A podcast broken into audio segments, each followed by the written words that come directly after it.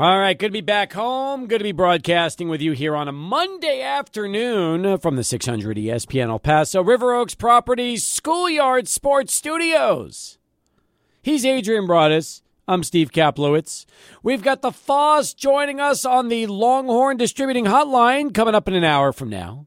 We're going to be talking about yesterday's big one. The Chiefs do it again. I do not believe Mike Shanahan. Uh, I'm sorry, Mike. Uh, Kyle Shanahan. My apologies. His dad is Mike. Kyle Shanahan cost uh, the 49ers the Super Bowl, like some people are saying. I don't see it like that at all. Uh, in fact, I just thought that you know what? It's again this this game yesterday reminded me of when you watch Jordan play in the NBA Finals and he got the basketball in a close game. You just knew what was going to happen. And that's what Patrick Mahomes is. He's Jordan. He's Gretzky. He's Tiger. He's the best in his sport, the best in his position, and a guy that when the game is on the line, he's going to take you home. He did it again yesterday. He's done it time after time after time. And, you know, we can we could sit here and argue till we're blue in the face about all the mistakes that the 49ers made. Look, they played a great game. They just lost to the best in the game. It's as simple as that. No conspiracy, no controversy. Simply put, he's the best. And I watched Jordan beat everybody in the NBA for many, many years. And it was like a tie game. He got the basketball. You knew who had it. You knew what he was doing with it. You knew what was going to happen. And you knew he was going to make the shot. He was going to win the game. Same thing with Mahomes. You just know.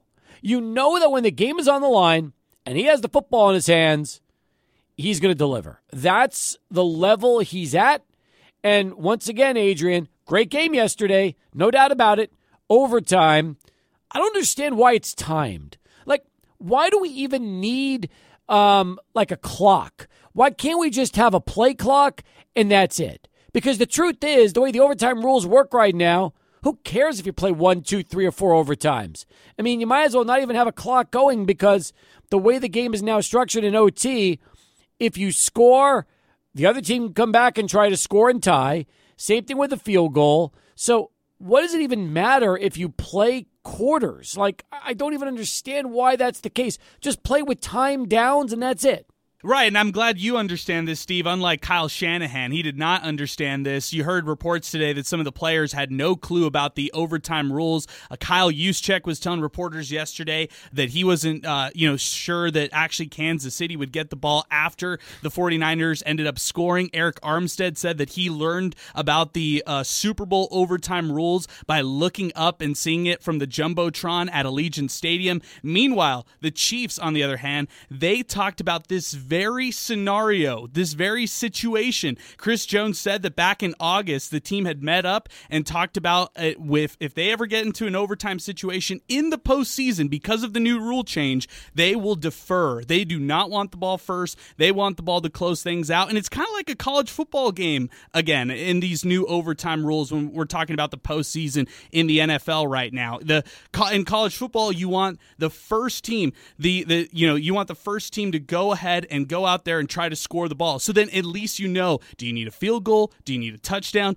What do you need in order to win or tie the game to keep this going? And that's what the Kansas City Chiefs did. They, they did a great job uh, as far as their scheme goes. Uh, you, you mentioned Kyle Shanahan. I agree, but I also think are we talking about a little bit of a curse with Kyle Shanahan? I mean, uh, the 2016 Atlanta Falcons loss to the Patriots. Sure, that's not necessarily him. He wasn't the head coach. Dan Quinn was the head coach, but he was on that staff. And then you talk about 2019, a lead going into the fourth quarter, unable to close it out against the Chiefs. And then last night, it felt like they had it. 19 to 16. It felt like it was over. Yet the Kansas City Chiefs, anytime you doubt Mahomes, he'll just remind you yet again why you should never doubt him. And he ends up ripping it away from Kyle Shanahan, away from all the 49er fans yesterday and winning that game. I thought Shanahan taking the football when they won the toss was the way to go. I was the call I was going to make. And I'll tell you why, okay? I've heard all I've heard every explanation possible as to why they should have deferred. Let me tell you why you take the ball. Because if you defer and Mahomes comes down and scores, that is an enormous amount of pressure on the shoulders of Brock Purdy. enormous. That is like the biggest, most pressure filled situation you can give a young quarterback like this who's playing in the biggest game of his life. Now, you want to blame Shanahan for the play calls when they were inside the 10 yard line and settled for the field goal in overtime? I'm fine with that, okay? I am absolutely 100% fine with that. But to say that you give the ball to Mahomes so he can come down and score, then you know what you need to do? No. You really want to put that kind of pressure on, on Brock Purdy? Absolutely not. You go out there, you get the ball first, you keep them loose, you keep them trying to score the touchdown, and then you put the pressure on Mahomes, not the other way around. So, as far as I'm concerned, I liked the idea of the 49ers getting the ball first because that took a little pressure off that offense. You want to put pressure on Mahomes? Hey, he's the best on the planet. Of course, you put pressure on Mahomes. Why not? That's what the greats do. They play with that kind of of um, you know pressure in big moments in, in championship situations. He's done it over and over and over again. But I really felt like you put that on, you're going to put that on the shoulders of Brock Purdy? That's not fair. So I liked the idea of San Francisco getting the ball first and trying to score a touchdown, at worst a field goal, just because at least you didn't have the weight of the whole game on him in that particular time. Yeah, but in my opinion, why do you in that case why why did not why didn't you have your players prepared? Why didn't the mm. players know about the overtime rules if that were the case? And you know, I really didn't like the play calling, especially at the 15-yard line when the 49ers moved the ball the way that they did. By the way, I felt much better about Brock Purdy leaving that game in the loss yeah. than I did uh, you know going into this match. Sure. I feel pretty strongly about Brock Purdy being a strong quarterback in this league moving forward. Totally but agree. then why you know, if you're Shanahan, why do you take it away from Purdy? First and 10 at the KC 15, it's a McCaffrey run, yeah. then another McCaffrey run, then an incompletion on a third and four, which was almost impossible there. Chris Jones, you knew that they were going that zero blitz. They did it the entire game, and Chris Look, Jones, difference maker there for the Kansas City Chiefs. McCaffrey was your baller. He was your MVP in that game, not Purdy. McCaffrey was having a monster game. He already had a touchdown. He had like 150 combined yards. I was fine with the first down call. He got six yards on it. And the second down call, they probably thought he was going to rush for another four or five yards, get the first down, be inside the five. So again, we could second guess all we want because the because the 49ers lost the football game. I heard some say they shouldn't even have kicked the field goal. They should have gone for it on fourth yeah. and four, which I disagree with. You got to put points on the board. Look, how many times did Mahomes have either third and long or fourth down and they were able to get the they were able to get the first down. But you put him in a really tough spot. He just came through because he's Patrick Mahomes. Simple as that. When he needed a scramble, he was able to get the scramble. When he needed a big completion, he was able to get the big completion. This is why he is the best player in the game because all he does is make plays when the season is on the line. We see it time after time after time. Yeah, and that's why you're so frustrated if you're a 49ers fan today because unlike 2019, it felt like this one was done. Like they had this one, multiple chances to close this one out, and it's Mahomes showing time and time again. You're right. I'm not giving enough credit to Mahomes and what he was able to do in the end because it's not like in the first half they were killing it offensively. They were struggling. Well, you want to know right. why, right? And the in great- the second half, they really turned it up. And Mahomes, it, it was, I love the way that he was picking up the blitz yesterday, yeah. and they, they were were short manned up front. I mean, they were without Joe Thuney up front, and they were still able to get the win. I, am just really surprised the way it, it happened in the late game situation. The Greenlaw injury killed San Francisco. If you see that defense after Greenlaw goes down from before, they're like two completely different defenses. So when he was in the game, Mahomes was doing nothing. They had the big they had the big completion into the uh, into the ten yard line, but then the uh, Pacheco fumble turned it right back over. But Mahomes was having a very difficult time. He never looked comfortable. He did not get his confidence going until after Greenlaw got hurt. That was a killer injury for San Francisco. Yeah, and, and talking about you know uh, mismatches, all of that goes aside from just the second quarter and the touchdown the 49ers were able to get, I thought that Kansas City defense was mm-hmm. fantastic too. I mean, uh, it felt like Spags was able to really dissect what uh, the 49ers were throwing at him. And Kyle Shanahan, for whatever reason, he could not adjust to that zero blitz that was going up against him. I thought Purdy played a pretty good game, but mm-hmm. with all that being said, that Chiefs defense, I mean, they really showed up yesterday. We'll take your calls on the game. We want to hear everybody's thoughts and reactions towards the Chiefs winning it again and uh, San Francisco coming up short, plus UTEP with a huge win on Saturday. That deserves a lot of attention today because they played their best game of the season. There is absolutely no doubt about it, especially in the second half. But you look at the defensive intensity, what they did to New Mexico State, the crowd, which shocked me. I did not expect 10 5 there in any particular situation, but they were out in force. The students were there. It was a great atmosphere at the Haskins Center Saturday night. So we could talk about all this today on the show. Plus, the Foss will join us live at 5 as we get started. Orly, first up today, getting us going here on a Monday. Orly, thanks for the call. You know, 49ers, that was a great game. I, I, I have nothing against Purdy. I think Purdy proved that he belongs in, in, as a franchise quarterback. Uh, I thought there's three plays in that game that turned the game around. Number one, you intercept Mahomes on the 40. And you don't go to your running attack. All third quarter, he threw six straight passes. Why aren't you using your running attack? You have McCaffrey. He's just getting you four or five yards a pop. That's one. I thought the Greenlaw injury, I mean, he was the one. He and Warner were taking care of Kelce coming across the middle. You're right. That hurt. But I'm, I'm, I'm looking at the play after the two minute warning. It's third and four. You picked up a first down there. They run down the clock and kick the game winning field goal. Yep. That's another one. I thought, I know Mahomes is going to get MVP, but I thought Jones – defense, he could have gotten the MVP. He, that play at the end with Purdy, yeah, and it was and he didn't get that. Purdy had no choice; he had to throw it up. He was going to get sacked. Uh, offensive lineman missed a block; he didn't chip him, but that's part of the game because he had Aiyuk coming open in the back of the end zone. That's a touchdown, but that's part of the game. Purdy played a good game. 49ers, Shanahan once again not managing the game correctly.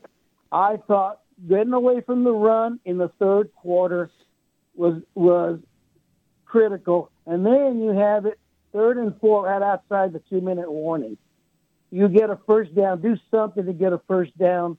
You cannot kick field goals with Mahomes. He's going to come back and beat you every time, and, and that's the, the guy's the best out there.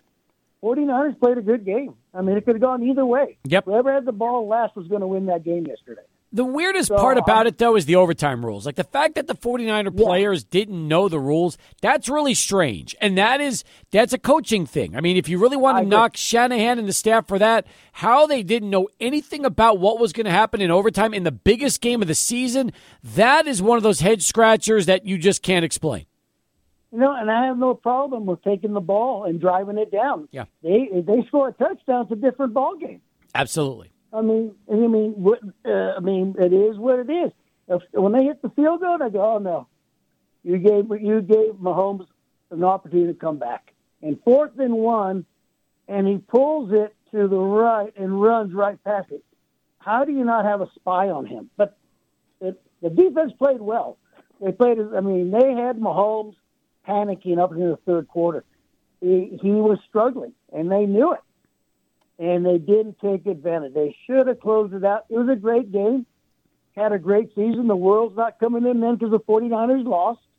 But it did prove that Purdy does belong. And I think, uh, of course, when I'm reading now, they only have one free agent they've got to worry about, and that's Aiyuk. Everybody's coming back, so it's going to be a strong team. They're already them and the and the Chiefs are are odds-on favorites to get back there next year. Well, the Chiefs are in a situation where not only are they all coming back, they might add somebody. Like they're in a really yeah. good situation as yeah. long as they re, as long as they get Mahomes uh, and his contract reworked, which you know they'll do. Right. Exactly. Appreciate you, Orly. Thanks for the call. Thanks for starting us off here on a Monday edition of the program. 16 past. Let's head to Charlie 1. He has traffic update number one with you for two hours today as uh, Sports Talk continues. 600 ESPN El Paso. Good uh, messages coming in on social at 600 ESPN El Paso as we check uh, Twitter and X. Esteban. If San Francisco had not missed the extra point, there would not have been an overtime. Fair enough. I mean, look, both teams had mistakes. Pacheco fumbles the ball when KC was driving early, and that really let the uh, air out of their uh, you know, sails early. And then you also have the situation with um, you know San Francisco and the punt when all of a sudden the ball touches a player and gets recovered by Kansas City. They score on the very next play. I mean, Adrian, we we saw our share of mistakes. We did. I mean, the if you had missed extra point on your bingo card yesterday, uh, then you were probably one of very few. I mean, I, I wouldn't have thought that would happen. I was uh, marking that one as a surefire point right there for the 49ers. And it's all the little things, it's all the details that help you win a Super Bowl or actually keep you from winning a Super Bowl ring. And unfortunately for the 49ers, not able to get it done. And, uh, you know, the Chiefs, three now uh, for Patrick yeah. Mahomes. Want to make it a three-peat next year? What Could a be. run for them! By the way, that, that extra point was it never got off the ground. That thing was blocked because it was so low. If you watched it, it really wasn't even like the KC player elevated. He just got his hand up, and that ball was just a low kick from the very beginning. Yeah, and I think it was a, a higher snap and not the best hold either. Mm-hmm. So I don't blame too much on Moody. Who, by the way, Moody that 55-yard field goal. Who had Money. him missing that one? I had him missing that one for sure. Yeah, I know it's crazy. So he makes the kick he's supposed to miss, and he misses the kick he's supposed to make. It's crazy. Noah at the Noah underscore G gets in on the show. Niners have it way worse than us Cowboys fans. They like to poke fun at Dallas, but their drought remains a year longer than Dallas. Thank you, Noah. Appreciate that. Um, we've got a lot of UTEP conversation to get to as well today following their big win. But first, let's go to the phones. Lines ringing in like crazy. We will begin the program or begin the uh, segment with Dan, who joins us next. 505 6009, our telephone number. Welcome, Dan. Thanks for the call. Hey, how you guys doing? I uh, I have to just disagree with you guys a little bit on Purdy. Okay. Uh, because what I saw was a game that San Francisco should have blown the Chiefs out but Shanahan didn't let Purdy out of the gates because the Chiefs were just waiting for him to do it so he could make mistakes. Uh, Purdy, from what I can see, he he can in the water, and Mahomes is just that dude. And I, I just keep thinking about this, and this is the reality of it. With that team that San Francisco has, the talent around Purdy that's carrying him, yeah.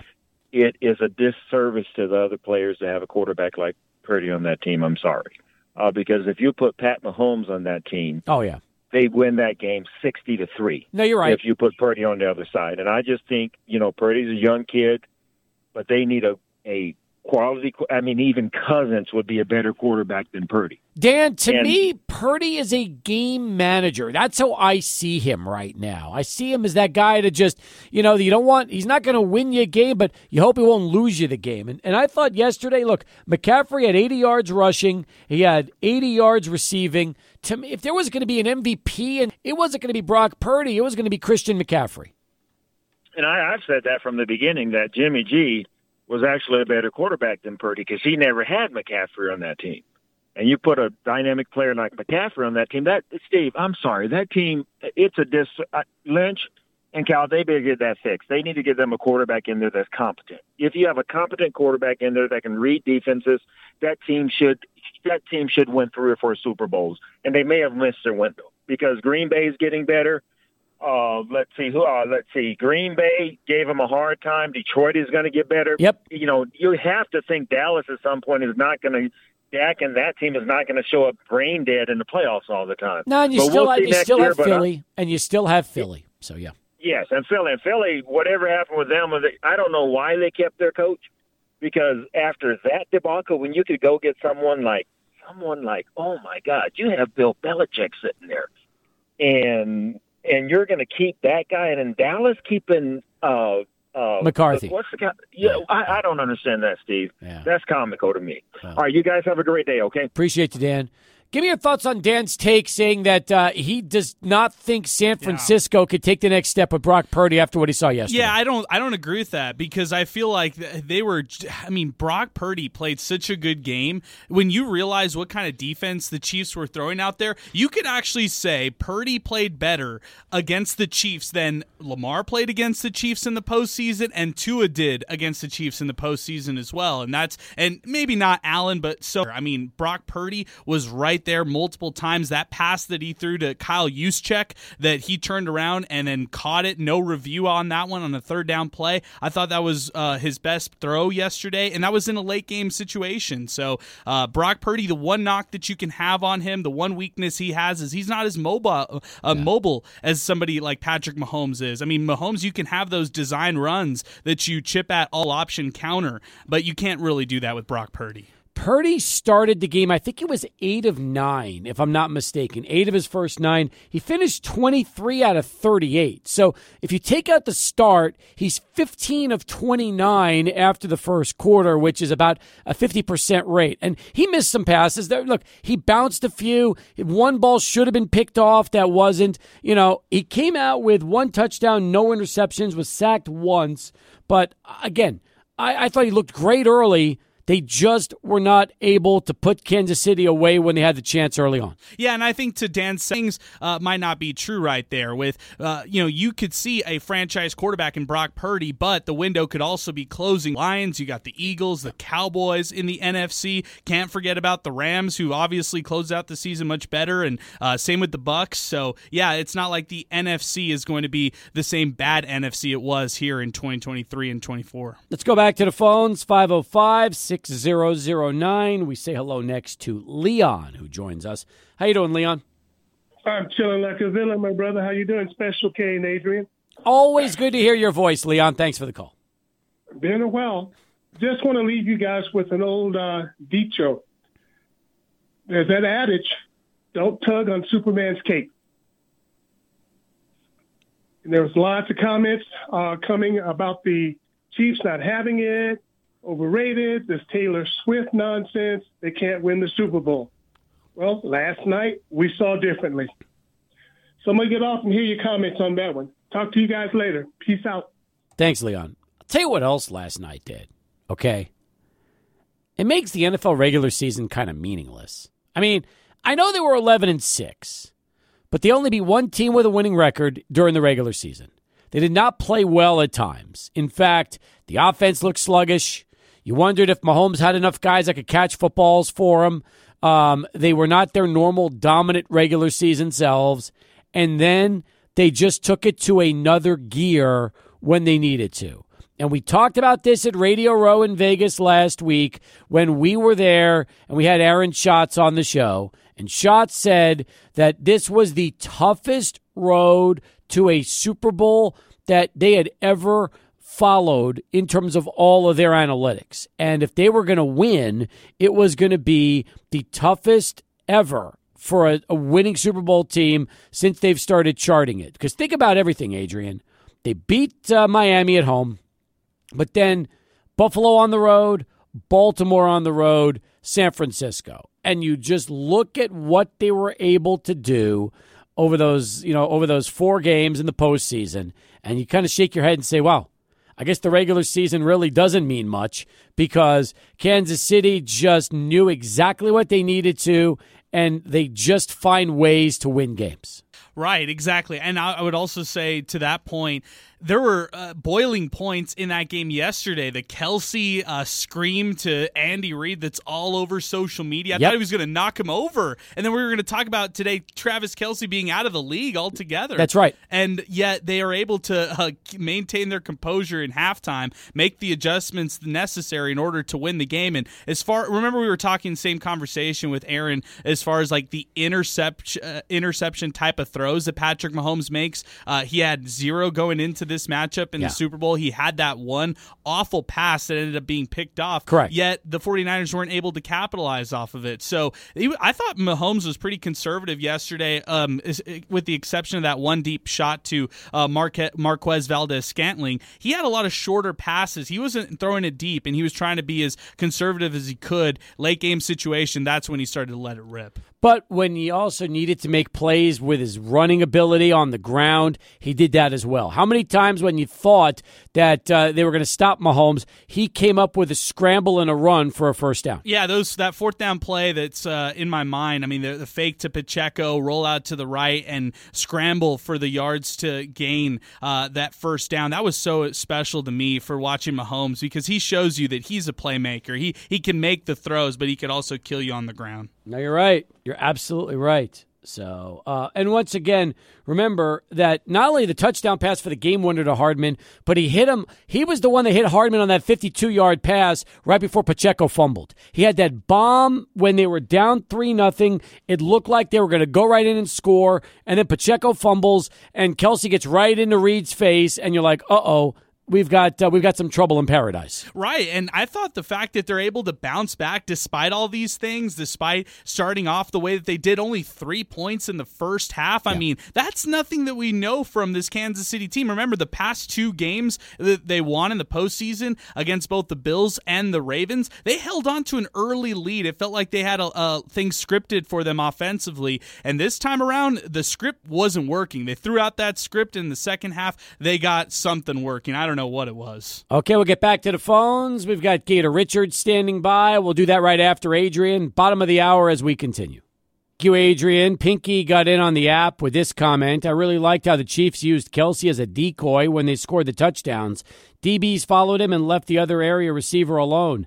Kelce is watching the big screen and pointing toward the open receiver. Just saying. Miners game Saturday was awesome. Hopefully, this will give them confidence for the remainder of the season. With that, two lines open at 505 6009. Let's say hello next uh, to Gator Richard, who joins us on the phones. Gator, what's going on? Go Gators. Go Gators. Hey, so correct me if I'm wrong, but didn't Adrian just say scripted? He said something was scripted. Yeah, plays scripted, like offensive play callers and offensive Uh, coordinators script plays uh, that they not- not rehearse like- and they not know. like- Not like NFL E, like you know, outcome is predetermined and and and the winner and loser is scripted. Not like that, right? Oh, you, you think the game was fixed last night? Is that what you're going to tell me? Well, uh, okay. Uncle Rich called in a couple of weeks ago. You got mad, if if you recall. I always and- get and mad at your calls. Let's be honest. I mean, eighty Yeah. percent of your phone calls, uh, uh, you know, they kind of uh, they're, they're they're so out there. They're they're borderline ridiculous. Oh, so you know, Except, except I didn't call that East Coast West Coast team got you bent out of shape, and then I said it's going to go into OT for all the viewership and Mm-hmm. extra extra pay these guys had. What you're missing is six seconds left on the clock in, in OT, right? yep. Okay, what would happen if uh, Dipstick would have dropped the ball and and time ran out? You talking like wait, are you talking about the fourth quarter or overtime? Overtime. Are you talking about the pass? Talking about the pass to Hardman. It, Yeah. If he yeah. would have dropped the ball, Then they they kick a field goal and we go to double OT. No, no, no. There's no double OT. That's not the rules. Yeah, they keep the rules playing. is a tie. No, no, no, no, no, no, no. What? Listen to me. They play till the game is over, and they don't. There's no over. There's no time. That's why I said to start the to start the show today. You shouldn't even have a clock. It makes no sense. Like if you finish one 15 minute period, then you go to No, the next one. But Steve, Steve, regular season, if if they run out of time in OT, what happens? It's a tie. a tie. Playoffs are And- different, and- Richard. The whole postseason has a How different is it format. different? Wait, The- how is it different? The, oh my God! Did you watch the game yesterday? Did you pay Yeah, attention I- to I anything? watched it, but you know what? Tell me, Steve. Okay, look, here's the way it works. Okay, let me let me just explain this to you. Here's how postseason football works. Okay, very simple. First team gets the ball. If they kick a field goal or score a touchdown, the other team gets the ball and has a chance to either tie or win the game. And if not, then they keep playing until it's it's over. So like for example, yesterday, 49ers get the ball, they drive, they kick the field goal. When the Chiefs have the ball back, Richard, and they're driving, as long as they kick a field goal at any point, meaning the clock could have gone to zero. It wouldn't have mattered. They would have started a second overtime. And if the game stayed tied, they would have started a third overtime or a fourth overtime. The clock does not matter in OT. Simply put, if a team scores touchdown or field goal on the first possession, only the first possession, the team gets the ball, the next team gets the ball to either tie or win. And as long as that game remains tied, they play forever until there's a winner. Can I address the previous caller? It's not an old adage; it's a Jim Croce lyric. Okay. Uh, what about what about the postseason rules that you just didn't even know about? You're like the you're like What the you 49ers. postseason? I know the postseason rule. They changed it just for the Super Bowl. Well, they changed it for the postseason, not just for the Super Bowl, for the postseason. This is not a Super Bowl rule; it's the postseason rules, the playoffs. If they would have ran out of OT time, then what? Then they play a didn't- second overtime. Then they play a They double don't have OT. A second overtime. What? There's no such thing as a second OT. Oh my They- God! You gotta, jeez, you know, learn the rules for crying out loud. It's like he doesn't know a thing, Adrian. He wants to throw out the conspiracies, but mo- like other people who throw out the NFL conspiracies, they're not backed with uh, the facts. He's So like come the at 40 us with the facts. He's like the 49ers. He has no idea. He still doesn't even know how the rules are of this game. Yeah, I don't. I mean, as far as right terminology, what happens if the clock actually winds up, and then uh, what happens next if it's double overtime or just the second period of overtime? Regardless, they're going to keep playing. They're There's gonna- no tie. They're going to play forever, which is why, in my opinion, who needs a clock? As long as you've got the play clock, that's all that should matter. There shouldn't even be a running clock in overtime in the postseason. Let them play forever. Who cares? We don't need times. What do we need? Single overtime, double overtime, triple overtime. It's all the same. It's just an overtime. That's it.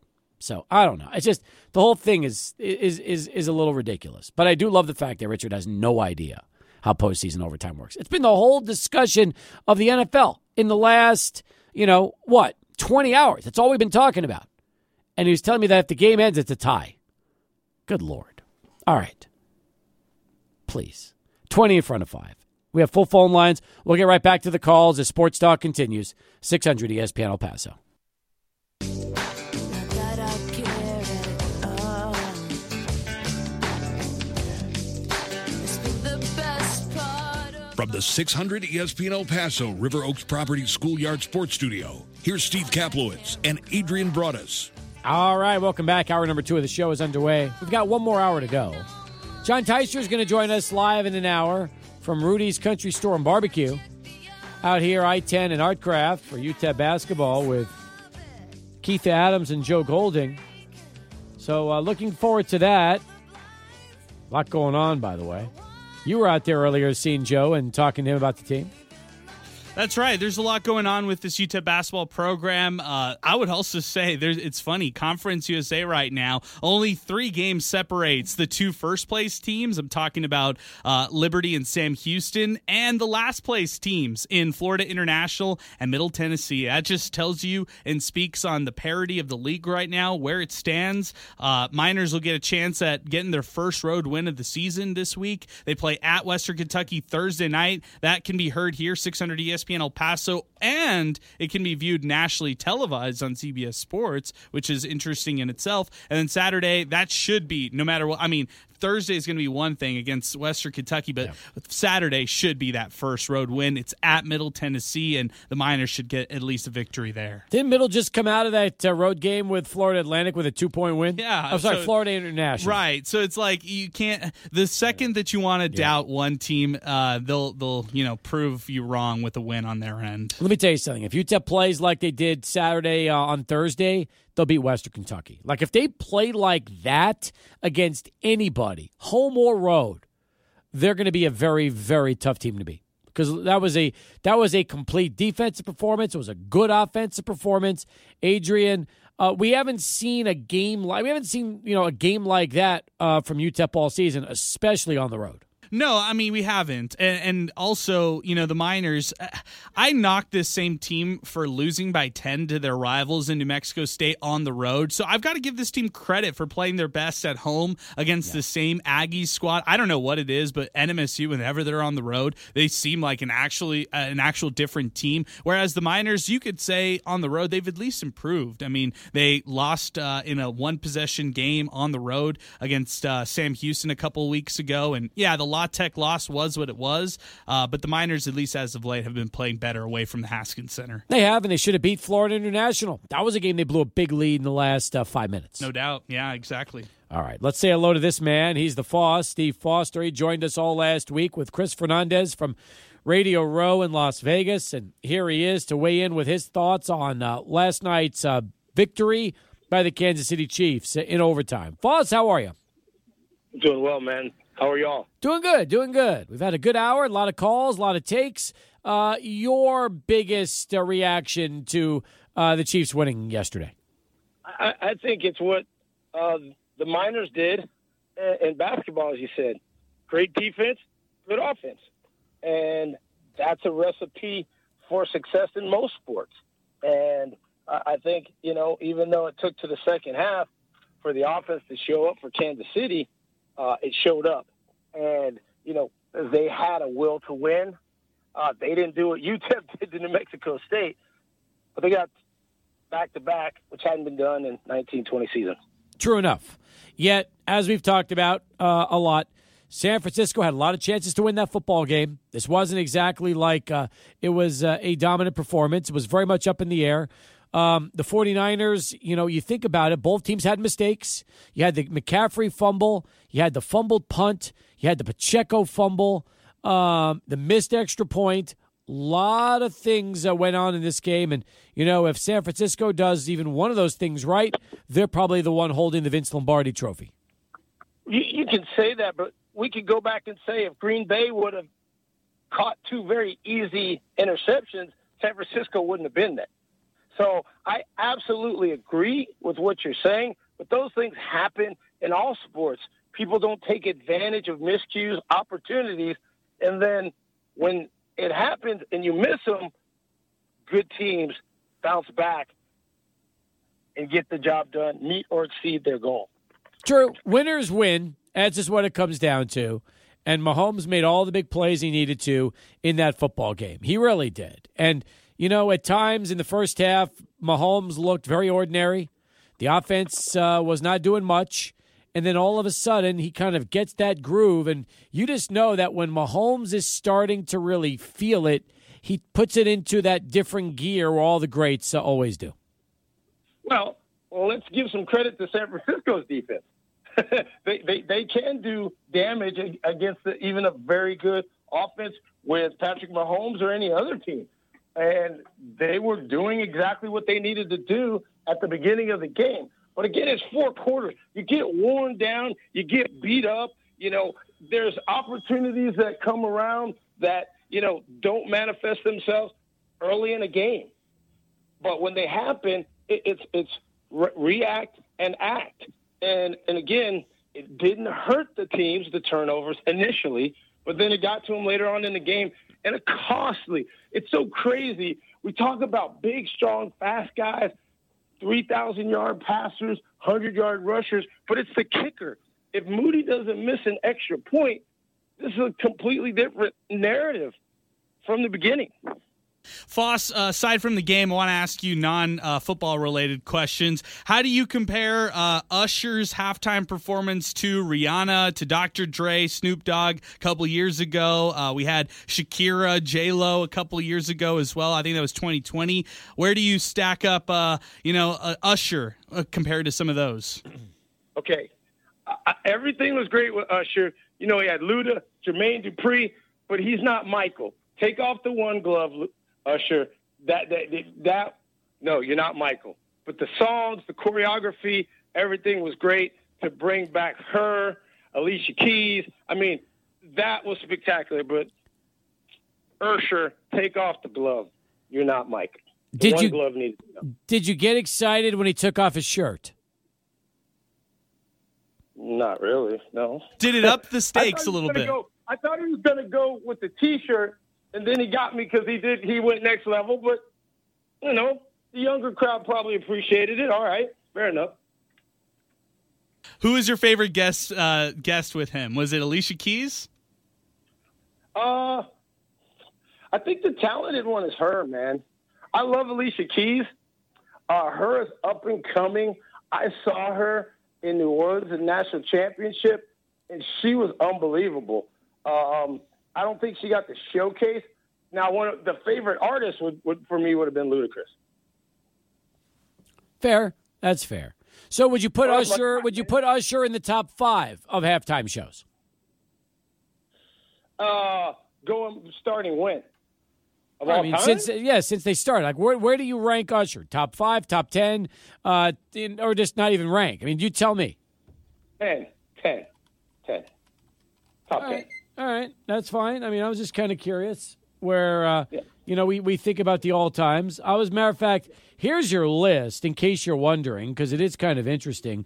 The Super Bowl halftime show really started off for the first. Well, I mean they've they had marching bands in the '60s, right? Right. So Right. Yeah, the- yeah, that doesn't count. the first time they actually had a um like a performer Was I'll tell you right now when that was. It is kind of interesting. The first big performer at a Super Bowl was probably 91 when New Kids on the Block performed. I mean, that would that would probably be the way to go. Uh, even in the 80s.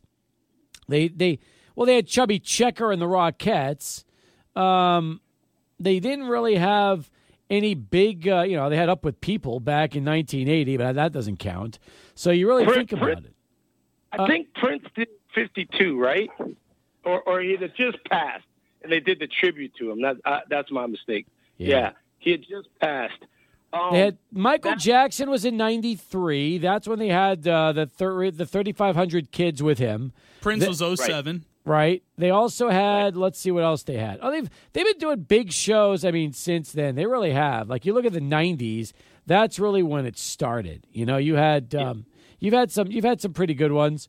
They did uh, James Brown, ZZ Top, Dan Aykroyd, John Goodman, and James Belushi in '97. Diana Ross in '96. Um, you know, Aerosmith NSYNC, Britney Spears, Mary J. Blige, and Nelly in 01, U2 in 02. Uh, Stones, McCartney, Madonna, The Who, Springsteen, Tom Petty, Prince, like you said, 07, Black Eyed Peas. Usher actually was in 11 with the Black Eyed Peas and Slash. That was his first appearance at Super Bowl halftime.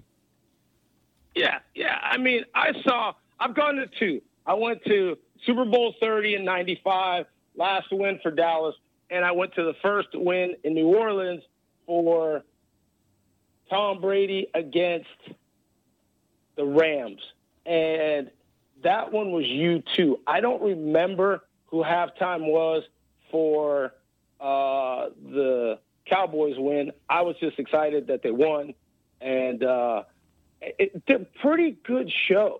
I think Yeah. I think they do a good job of representing kind of a, a- an all around. Um, I like the kind of I guess variety pack that supported Usher, and I think that's what made it fun for me. Do you believe that Mahomes will eventually eclipse Brady as the greatest quarterback of all time? So, we'll ask you this: Does that mean he gets six, seven wins that way, or do we just consider him the greatest because of his play? Because I think Mahomes can get to the six, seven range. Does that mean it he'll be greater than Brady? Uh, I think he's on a better start.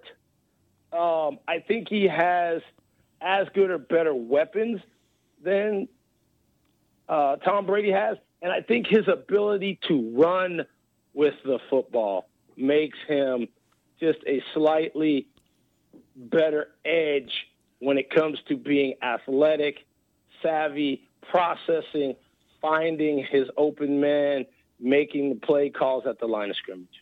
The interesting one to me right now is is Joe Montana. Foss is is uh, because right now I think we could definitively say that the trajectory is on, is on there to try to uh, be where Brady was when it was all said and done. But right, Right. now, if if things ended right now for Mahomes, uh, you stack him up with somebody like Joe Montana, and that's somebody who is really the best of his era on his side. Montana led the 49ers to four Super Bowls. He won all four of them. Do you consider Mahomes a better overall quarterback than No. uh, Joe Montana?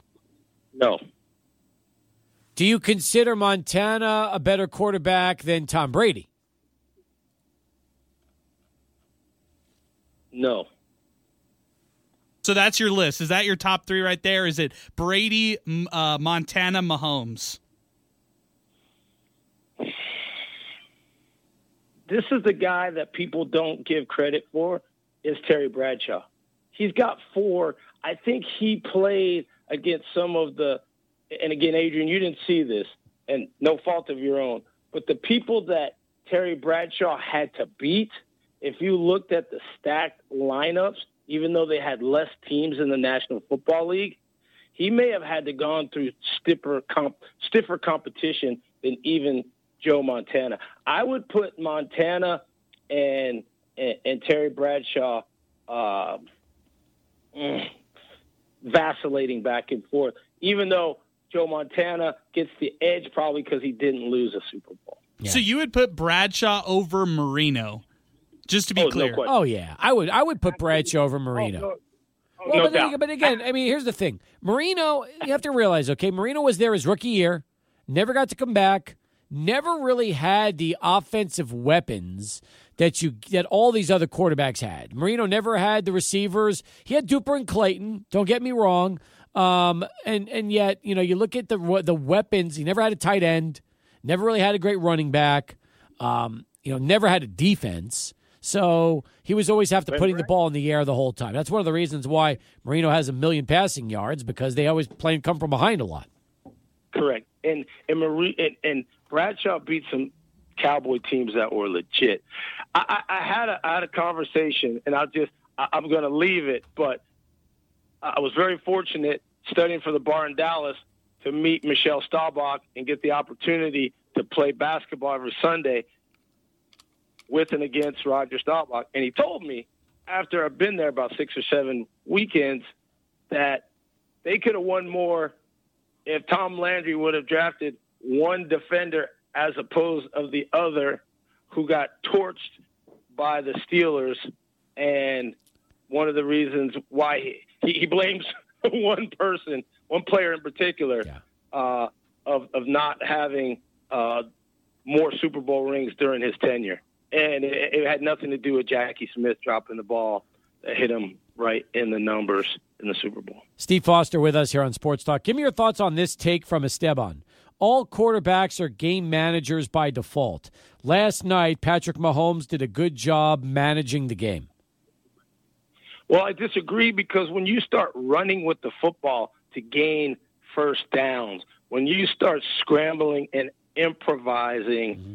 to extend a play, to me, that's not pure management, in my opinion. It's making plays. It's it's making plays and keeping it alive. So Yes, I guess I guess the reason is is that I called I called Brock Purdy more of a game manager uh, in that game yesterday for the 49ers than uh, than Patrick Mahomes. Uh, I, I think overall that is true. Overall, that is true.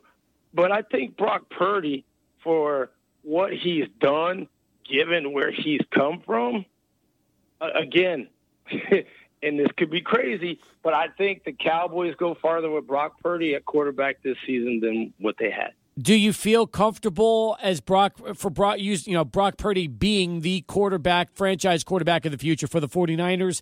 Can they win a Super Bowl with him? Yes. Okay. If, if, if Moody doesn't miss the extra point, it, it gets a lot more interesting than it than it was at 1919. Sure does. Although E. Rice was open on the slant right across the middle. I know Mahomes went to his boy Kelce, but had he just taken it as and, and again, Rice isn't like, you know, Kadarius Toney or when Hardman, even Hardman ca- caught the, the winning score, but but Rice is in the top two or three of his main targets. He was open uh, in those final seconds across. The, he had his man beat by three yards, and that's why they were upset uh, when they came to the sidelines. I wholeheartedly agree with the SMU Mustang. He had his man beat to the inside. That's the route you want to beat somebody to, Yeah. is because you don't have to make such an adjustment because you're not working against a sideline. That gives you all the athleticism in the world to either speed up, go up, go low, or what have you, without concern about where your body lands when you run a pattern to the middle of the field. Foss, we enjoyed it last week. Great spending time with you and Chris.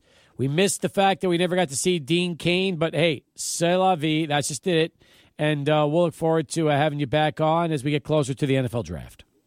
And, and let me tell the listeners, it is always a treat. Cappy and Adrian, Chris and I, I mean, we, we take El Paso. We, we wear that badge of honor and uh, let it be known. People knew that El Paso was in the house in Las Vegas or anywhere we go. And it's such a great teamwork effort that we do. I can't uh, emphasize enough or kind of try to tell listeners how well we go back and forth with guest, um, movement, uh, and all the activities that we do at an event. It's the truth. We had a blast. We're going to do it again soon. And as always, Steve, appreciate everything. It was great seeing you, and we'll talk soon. Cappy, Adrian, and all the listeners, thanks so much. Uh, thanks to uh, 600 ESPN El Paso for having Chris and myself. Uh, we think that's a treat and a privilege every time we get. Thanks, man. Much love. All right. You as well. Anyway, laying down the law. It was epic. We'll make sure we put those uh, shows up for you at our 600 ESPN El Paso uh, listen on demand channels that we have for you. We'll get that up soon, as well as sports talk from last week. Good stuff with the Foss as we continue. 22 pass. Let's go to Charlie and get this traffic update. Back here on Sports Talk as we continue. All right. We're back here. We've got calls coming in 505 6009. That's our telephone number to get into the show. We'd love to hear from you. John Teicher is going to join us here in about 20 minutes during our final countdown. Uh, a lot more in store, though, here on Sports Talk, including recapping our player of the game and hot hand of the games from Saturday's big win of UTEP over New Mexico State from Miner Talk. First, we'll say hello to Daniel. He joins us next. Daniel, welcome aboard. Thanks for the call. How was Vegas? Vegas was terrific, Daniel. Thank you. We had a good time. The Fox had a golden opportunity and blew it as usual. What did he do that uh, that that that was another missed opportunity? Tell me, Daniel, what did he do? San Francisco, when they had that turnover, had a golden, golden chance to get momentum and only come away with three points. That is not good. You need a touchdown in this situation. You know it. I know it. Adrian the Foss knows it. Are you talking about the over the overtime situation? No, first quarter. First quarter. Oh, you talking about the the f- uh, okay? I, I- got you. I thought you meant uh, well. Remember that McCaffrey fumbles on their first possession when they were driving, and then they ended Right. up. And then, That, they- that's a momentum killer. Well, yeah, but you could a- say, but couldn't we say the same thing about Pacheco's fumble right after the long pass inside the uh, ten yard line uh, when the Chiefs were driving in the first quarter? I'd say both. You know, Yeah. you need mo- you need momentum. You can't make dumb mistakes, and you can say either way. The extra point, you have to live with it and get on with it. Think about the mistakes that the 49ers had, right? You had the McCaffrey fumble, you had the missed extra point, the blocked extra point. You also had the the punt that went off of uh, you know a player's foot and then gets recovered by the Chiefs, and they score on the next play right after that when MVS gets the touchdown pass from um, you know uh, from Mahomes. So yeah, I mean you could you could point out three three big ones from San Francisco in that game. It it's true. The only highlights I enjoyed were the long field goals. When San Francisco got that 55 yarder for history, then Kansas City later got the 57 yarder. Yeah, you like those kicks. But and as for the overtime rules, that's kind of that's kind of both ways. You know, the coach should know that, and the players should know it. Yep, but when the players don't know, it kind of tells you that maybe the coach uh, didn't bring it up either, which is a really a strange thing. I mean, think about it. You've got two weeks to prepare for this game. Everybody should know overtime in the playoffs. Heck, the Chiefs were talking about it in August before the season even started. So there's your difference between you know um, Andy Reid and Kyle Shanahan. Appreciate the call as we continue here on Sports Talk. I still have a hard time believing that uh, 49er players had no idea how the overtime was going to work. In Yeah, Bowl. that's about poor preparation or poor excuses at the end, one of the two. And I just, I, it was one of those things that if you are in that situation, it's better to be over prepared. It's better to come in with a plan if it ever gets to that point than not to have a plan. And and that's what the 49ers, unfortunately, they didn't have the right plan in that case when it came to overtime. No, they didn't. No, they didn't. All right. Hitting the bottom of the hour here on Sports Talk. Let's get back to Adrian. We'll get one last Sports Center update.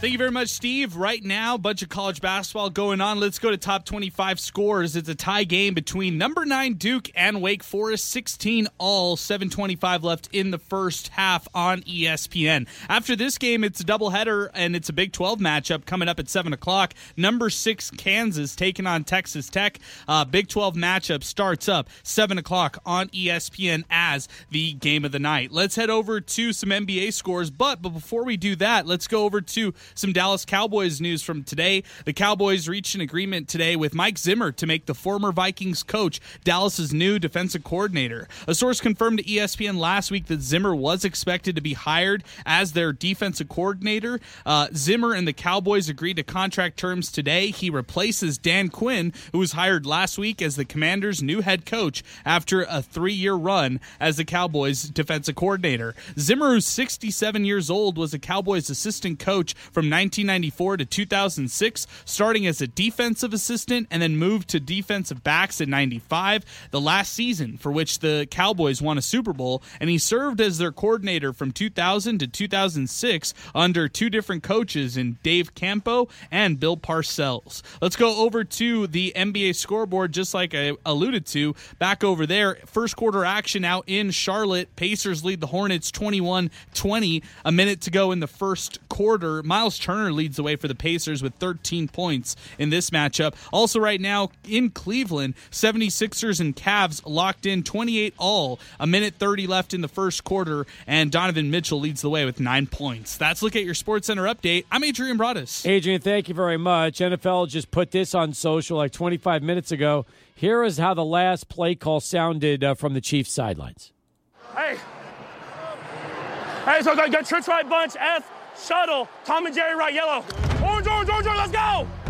13 seconds to go in the overtime. Set. We're good, we're good! A touchdown wins the game. Set. Right side touchdown! Kansas City!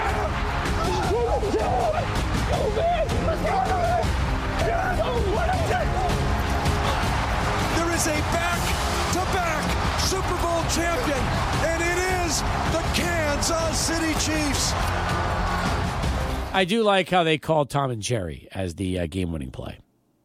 Yeah, I love these intricate names. I mean, imagine memorizing all that right there that Mahomes just said. Are you old enough to ever watch the uh, Tom and Jerry cartoons when yes, you were a kid definitely. growing up? Grew up on them. Okay, uh, watched them at my grandparents' house for Good, sure. I like that. So that's that's my thing. Is I want to see uh, Tom and Jerry being called. I'm like, all right, that's a that's a nice tribute to, to the great uh, Tom and Jerry shows when we were kids. That's excellent, excellent. All right, um, Esteban gets this message. It never crossed Shanahan's mind that there could be overtime. Well, you know what? Coaches have to be prepared. That's just what it comes down to. You have to be. If you're a head coach, you have to prepare for overtime. You have to prepare for any situation, right? You can't overtime. It's happened once, but you in the playoffs, you got to at least know how the situation will go if there is an overtime. You got to be prepared. Yes, and for Shanahan to not have his guys at least knowing the rules, I think that's where I knock him a little bit. And yeah, at the same time, it is on some of the players to be familiar with the rule changes. This happened all the way back last NFL year before they started the NFL year. So we're talking about last March, April when they made the this rule change, and they made a big deal uh, about the rule change. And now the first overtime game in the postseason, and uh, I think I saw it like almost 28 matchups or something like that. That that tells you a lot right there. It sure does. Again, um, yeah, that's just the way things uh, work out sometimes. But hey, you have to be prepared. I'm I'm I'm with everybody else uh, saying that you know you got to be ready just in case you never know uh, truly what what's going to happen. So I'm, I'm with you on that one. By the way, the Foss and all of our guests over the phone always appear via the Longhorn Distributing Hotline. So uh, very important to note that Longhorn Distributing sponsors all of our telephone guests, and the McLaren Formula One detail products are now available at Longhorn Distributing, 5516 East Paisano, two blocks south of I 10. All right, awards to give out from Miner Talk after the UTEP uh, convincing win over New Mexico State on Saturday night at the Haskins Center. Before we get to the awards, let's talk about the crowd. I was so impressed with the crowd Saturday. Adrian, I don't even know how they did it. Do you have any idea? Because I've been to plenty of UTEP New Mexico State games where they draw six, seven, eight thousand fans, and that's considered a pretty good crowd. How about 10 5 coming off the loss to Liberty the Saturday before? Yeah, I was uh, texting you about it, and I, I kind of lean on it. Uh, big shout out to the promotions team because I thought they did a great job at really just throwing the kitchen sink out there for all the different promotions they had. It was they honored Stefon Jackson in the matchup, uh, and he his jersey was recognized in the rafters. Uh, you also talk about the Texas Western T-shirts that they gave away. Those are huge. Like well over four thousand T-shirts that they gave out at the Haskins Center, and those are good things, right? You want them to have everybody sport and rock those white tees. Uh, I love the fact that it was Texas Western jerseys on top of that. There was a lot of hype leading into the game. Hey, this UTEP basketball team is going to wear the Texas Western jerseys for the first time, and then of course Battle of I-10 to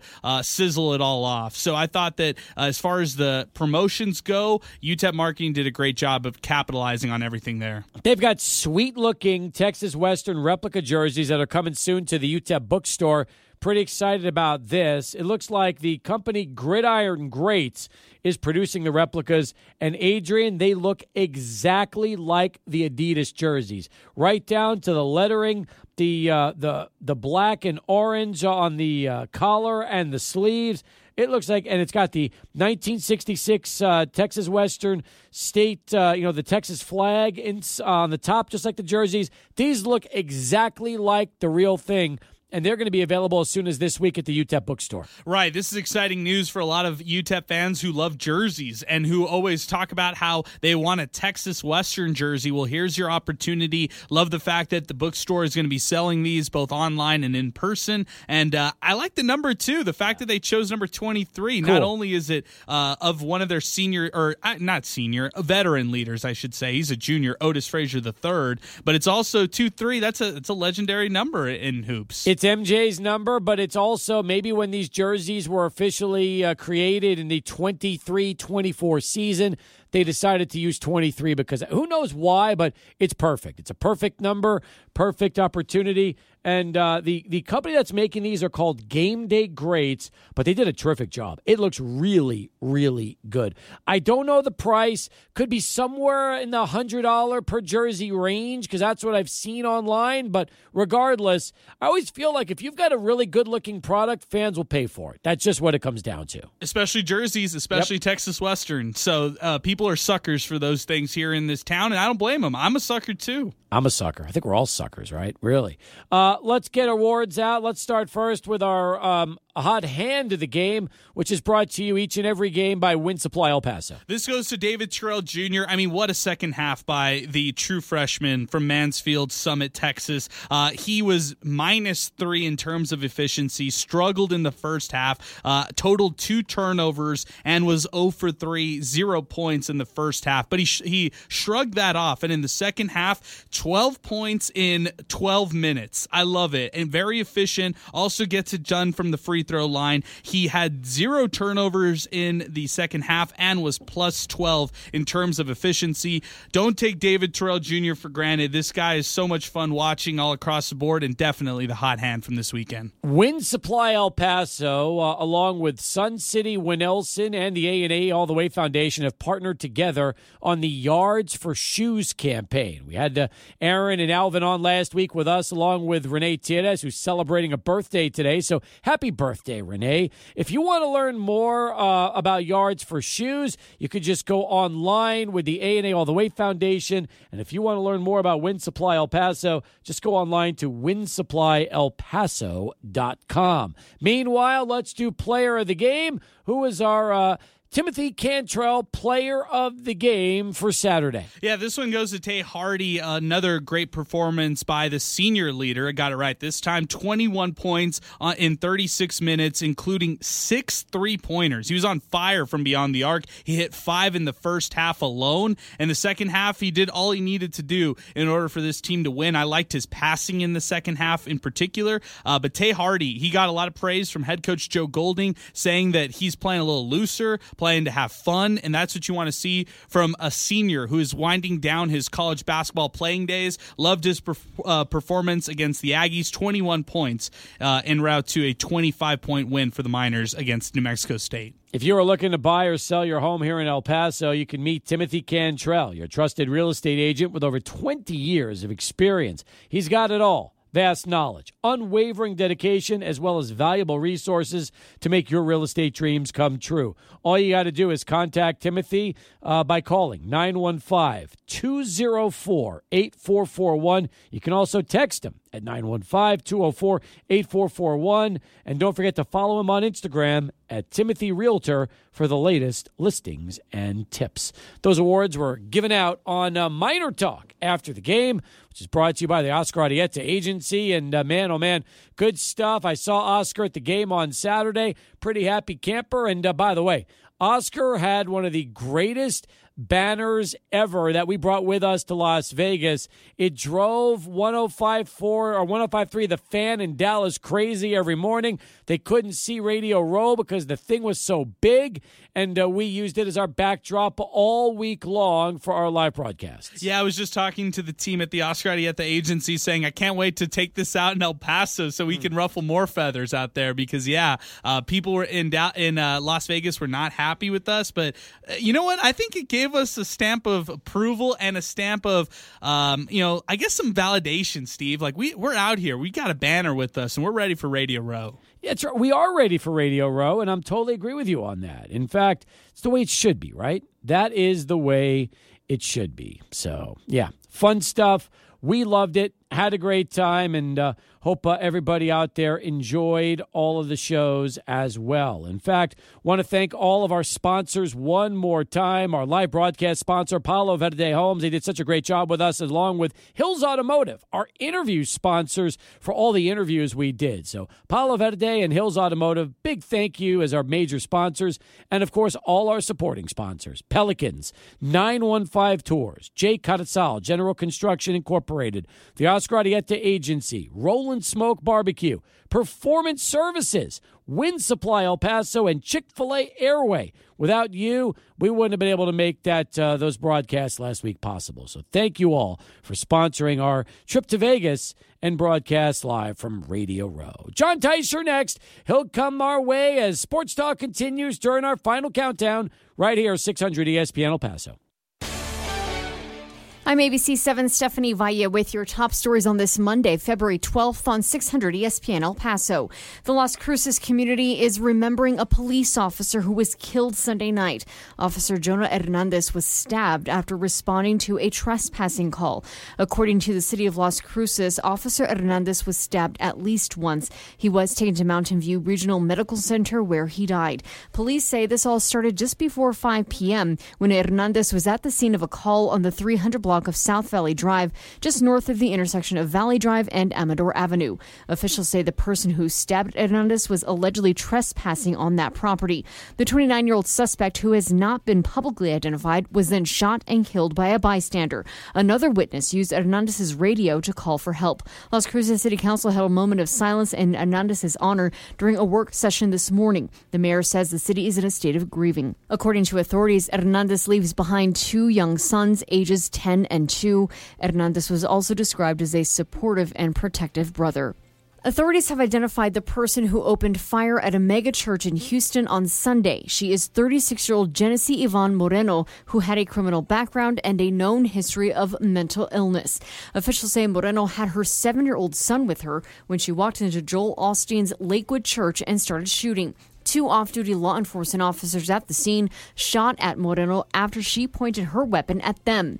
The gunfire left her biological son in critical condition and one man injured, according to officials. It's unclear who fired the shot that injured the child.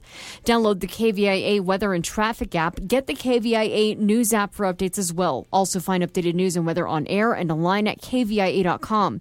I'm ABC7 Stephanie Valle for 600 ESPN El Paso. Paso Metroplex, we're going to wind things up. We're not doing too bad. We have a crash under investigation on the east side, International and Buffalo Soldier. Where we tapping the brakes? Tapping the brakes, I-10 East being us through the Reynolds area. That's typical.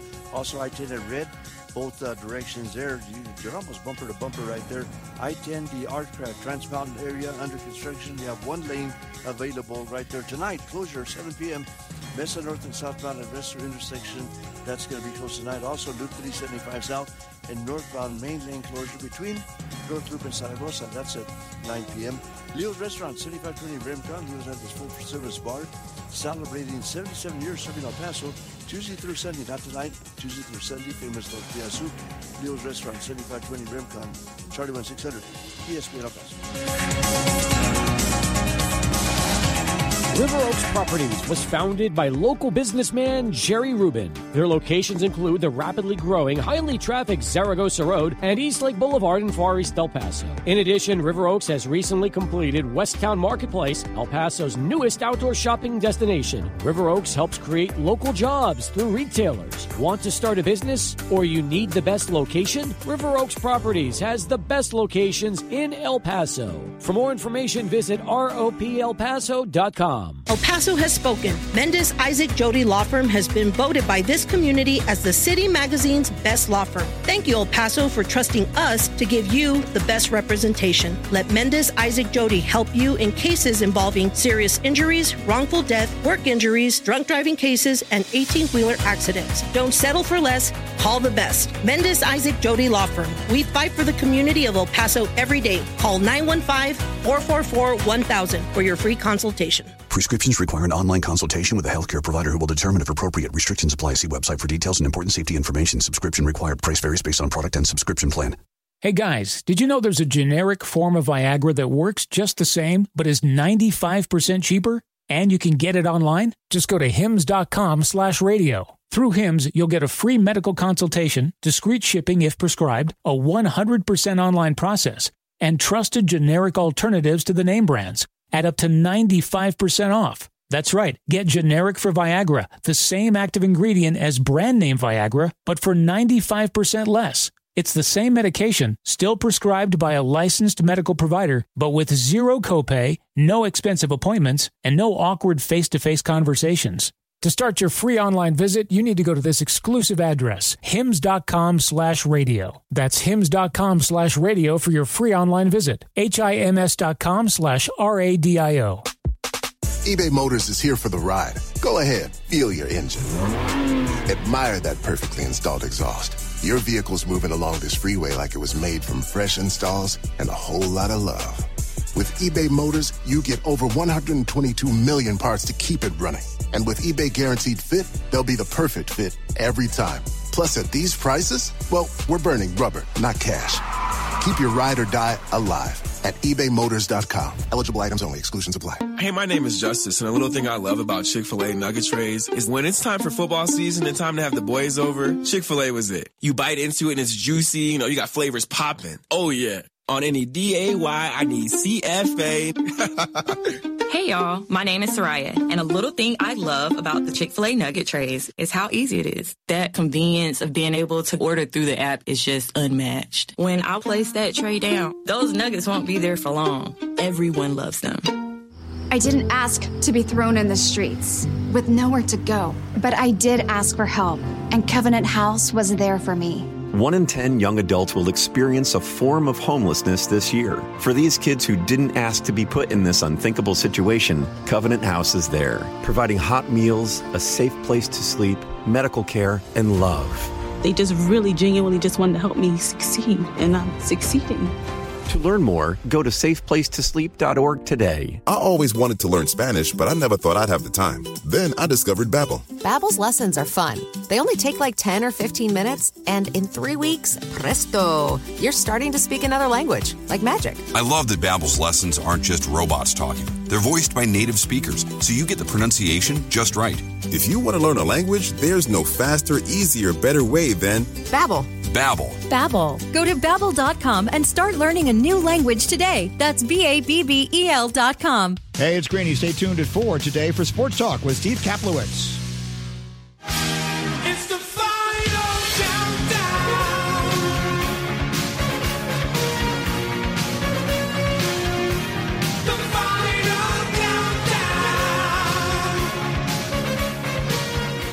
Final countdown here, and 11 minutes from now, Adrian, we get to jump out uh, to this man, John Teicher, who is uh, going to be bringing us UTEP basketball with Keitha Adams and Joe Golding live from Rudy's Country Store and Barbecue, I 10 uh, West and Artcraft, right there on the west side of town. You can't miss it. And uh, uh, give me your reaction to uh, last night's uh, overtime Super Bowl. Loved it. It was one of my favorite Super Bowl games. I thought in in recent uh, memory, and I thought the uh, 49ers didn't lose the game in overtime. I thought they lost the game in the first half because, uh, as as Tony Romo pointed out repeatedly, uh, they were dominating the line of scrimmage.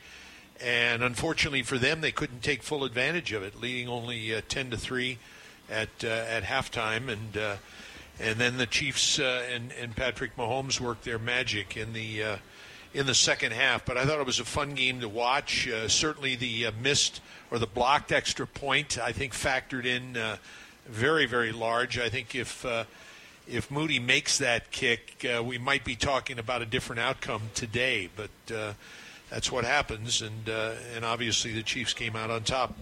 John, knowing the overtime rules are what they are in the postseason, would you have done anything differently if you were San Francisco? Uh, you know, electing to take that ball first, or maybe deferring instead in overtime. I, you know, I thought Andy Reid said it best after the game. You know, coaches have different philosophies on that sort of thing. There are uh, a lot of coaches that, that like to have the, the football when they when they win a coin toss. There are others that like to defer. Kansas City all, always likes to defer their choice when they uh, when they win a uh, coin toss, and, and other teams uh, like to have the football right away. So, you know, I, I think it depends on, on your philosophy. I, I, I can see the wisdom of of of, of deferring and, and certainly knowing in an overtime situation what you're going to have to do uh, to uh, to either tie or, or win a game in that particular situation. But didn't you guys get the feeling that uh, after the 49ers uh, had to settle for a field goal that uh, the Chiefs are going to go down and do exactly what it is that they did and Um, win the game? Yeah, I mean, you just feel that when the game's on the line, Patrick Mahomes is like the one guy you feel most comfortable with. It's just, you know, he finds ways to make plays, and even if he can't throw the ball, he'll just take off and run for the first down the way he did in so many crucial situations last night. Yeah, absolutely. And, uh, you know, I thought Brock Purdy played well and uh, accorded himself uh, quite well in his first uh, game on that particular stage. But when you're going up against a guy like uh, Mahomes, uh, it's, uh, it's tough. It's tough. Yeah, it is. It absolutely is. All right. Um, I'll tell you what, Saturday night was fun. The Haskins Center was rocking. I'll be honest with you, John. I had no idea how many fans were going to show up Saturday. And when I saw the crowd and I was in the building and I'm thinking, wow, there's over 10,000 uh, and the place was loud. I was, it was, uh, it was nice. It was, uh, it was great to see an arena that's averaging, uh, you know, about 4,300 a game have that kind of crowd for the Aggies?